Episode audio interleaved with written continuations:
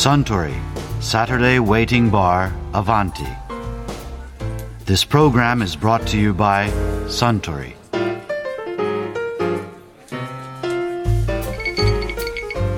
お待たせしましたご注文のハイボールですああありがとうあ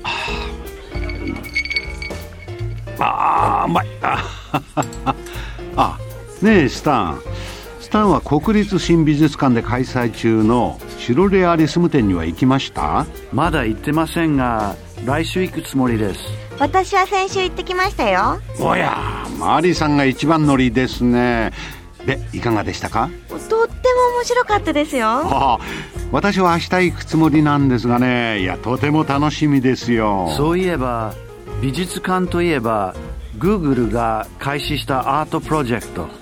あれには驚きました。いや私も驚きましたよアートプロジェクト何ですか？それ。うん。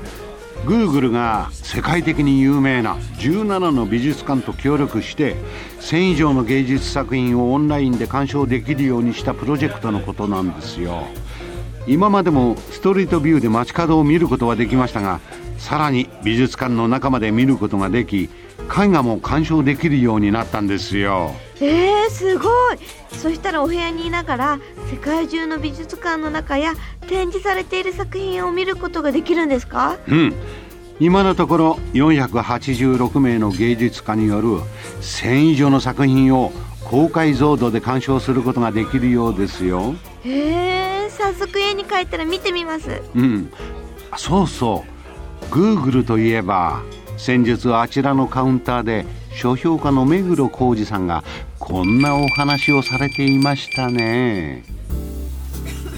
あの Google 記録っていう作品なんですけども。グーグルの秘密のそうです。で私はあの IT 企業に全く興味がないんですよ、はい。あの IT 企業はもうあの年なんでくたばっていくから別にどうなってもいいやと思ってるんで興味ないんですが、これだけはね読みたくなって読んじゃったんですはい。つまりどうしてかというと数年前に Google 騒動っていうのは世界中だったんですがつまり Google が世界中の本をスキャンするっていう話があってその世界に通達したんですよね、はいはいはいっていう騒動があって日本も大問題になったんですが、つまりどういうことかというと Google が本をつまりスキャンしてそれを全世界の人に提供すると、っていうのを発表したら当然アメリカの出版社協会がクレームつけて。著作権の住人なんてもんじゃないぐらいのはそれで最終的には和解をしてそのアメリカ出版社協会とグーグルが和解をしたんですが、僕は全然今でも分かんないのがアメリカで和解したのにそれが世界中に及ぶらしいんですよ和解が、だから黙ってると日本の方もスキャンされちゃうって言うんです。はい。ね、うん。でそれからそれに不満のあるやつはアメリカで裁判を起こさなきゃいけない。訴えなきゃいけない、っていうのが新聞に載ったんですよ、数年前に。もうびっくりしちゃって、何それってびっくりしたんですが、当然世界中もびっくりしちゃって。目黒さんのお立場からしてもちょっと聞き捨てならない話ですよね。はい。はい、でうん。グーグルって何を考えてたと思ったんですが、結局最終的にはフランスとドイツの政府がもう反対猛反対して、結局グーグルが折れて、非英語圏の本は対象外にすると。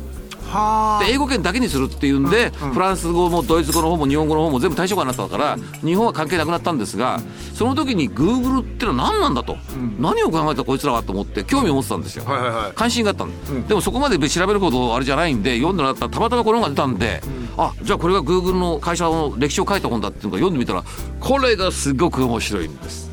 どう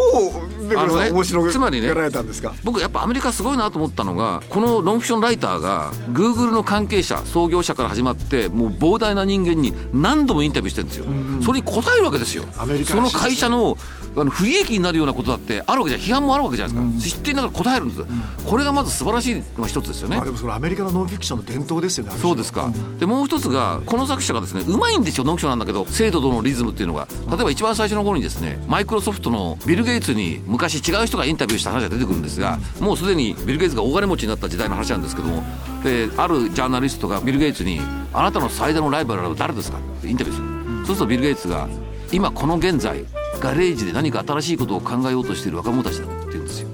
その時にちょうどこのグーグルの創業者たちが、まあ、学生なんですが考えたガレージで考えて考えてたんです。ドラマチックなんです。うまいんですよでたった、えー、と1998年ですから13年前は。13年前にできたばっかりなの、グーグルが、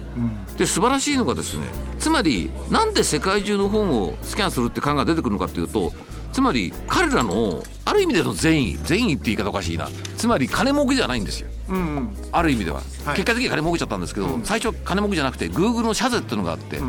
のシャツが素晴らしいんだよ。邪悪なことはしないっていうのがシャツなんです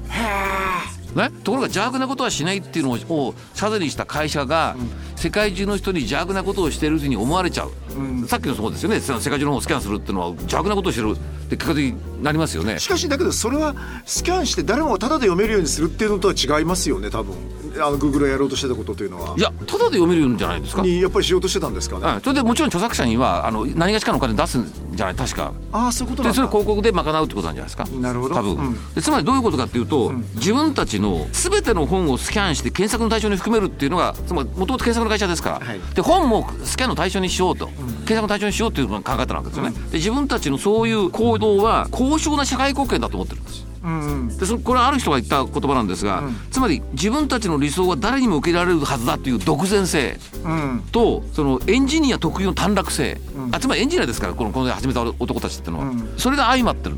だからその金儲けしようとかビッグビジネスしようという発想じゃないんです、ん。だから余計始末言われるんですまあただアメリカには昔からそのパブリックドメインっていうか公共性のあるものをみんなでこう知識とか知をシェアしようって考え方昔からある国ですもんね。ああ。その著作権とは別に逆に。で僕はあのこの実はこの Google 記録をですね、読もうと思ったきっかけが毎日新聞に載った松原隆一郎っていう先生のですね書評が素晴らしくてね、それを読んで合わせて僕買いに行ったんですよ、で松原隆一郎っていう人はあの僕あの書評を書いて素晴らしいと思ってるんですがもともとは社会学者なんですけどもこの人がどういう言い方してるかというとですね、素晴らしいですよこれ。ちょっと引用しますので、マイクロソフトが悪なき利潤追求に邁進する右派リベラルの象徴とすれば、ただを理想とするグーグルは左派リベラルの抗議者と言えるかもしれないって書いて面白い。なるほど。これをでも僕すぐ書いた。的にわかりますね。ね、わかりすごいわかりやすいですよね、うん。だからそういう意味で言うと邪悪なことはしないっていうシャツで始まったって面白いですよね、うん。それがこんなに巨大な企業になってしまったというのが。そして多分その全部スキャンするっていうのもその知をみんなでこう共有できるようにしようみたいなそうですね。高い理想なんでしょうね、は でもみんな怒ったわけね。それをやめてくれただから一番肝心な著作権を無視してるんですよ。確かに著作者の了承を取らないでどうしてスキャンできるんだっていう考えが彼らにはなかったんですよ。うん。ないんですよ。いやでもそれも僕アメリカの伝統のような気がする、なるほどね。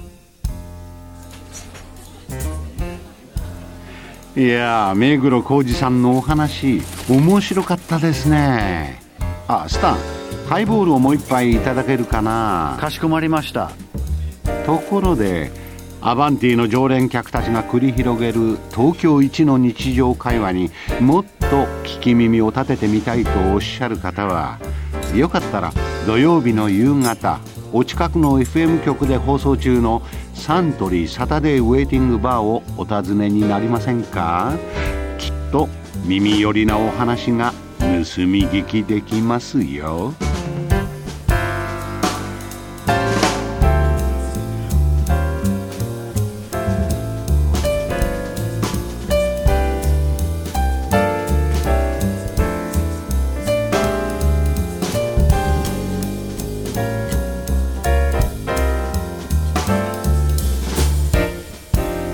Suntory, Saturday Waiting Bar, Avanti.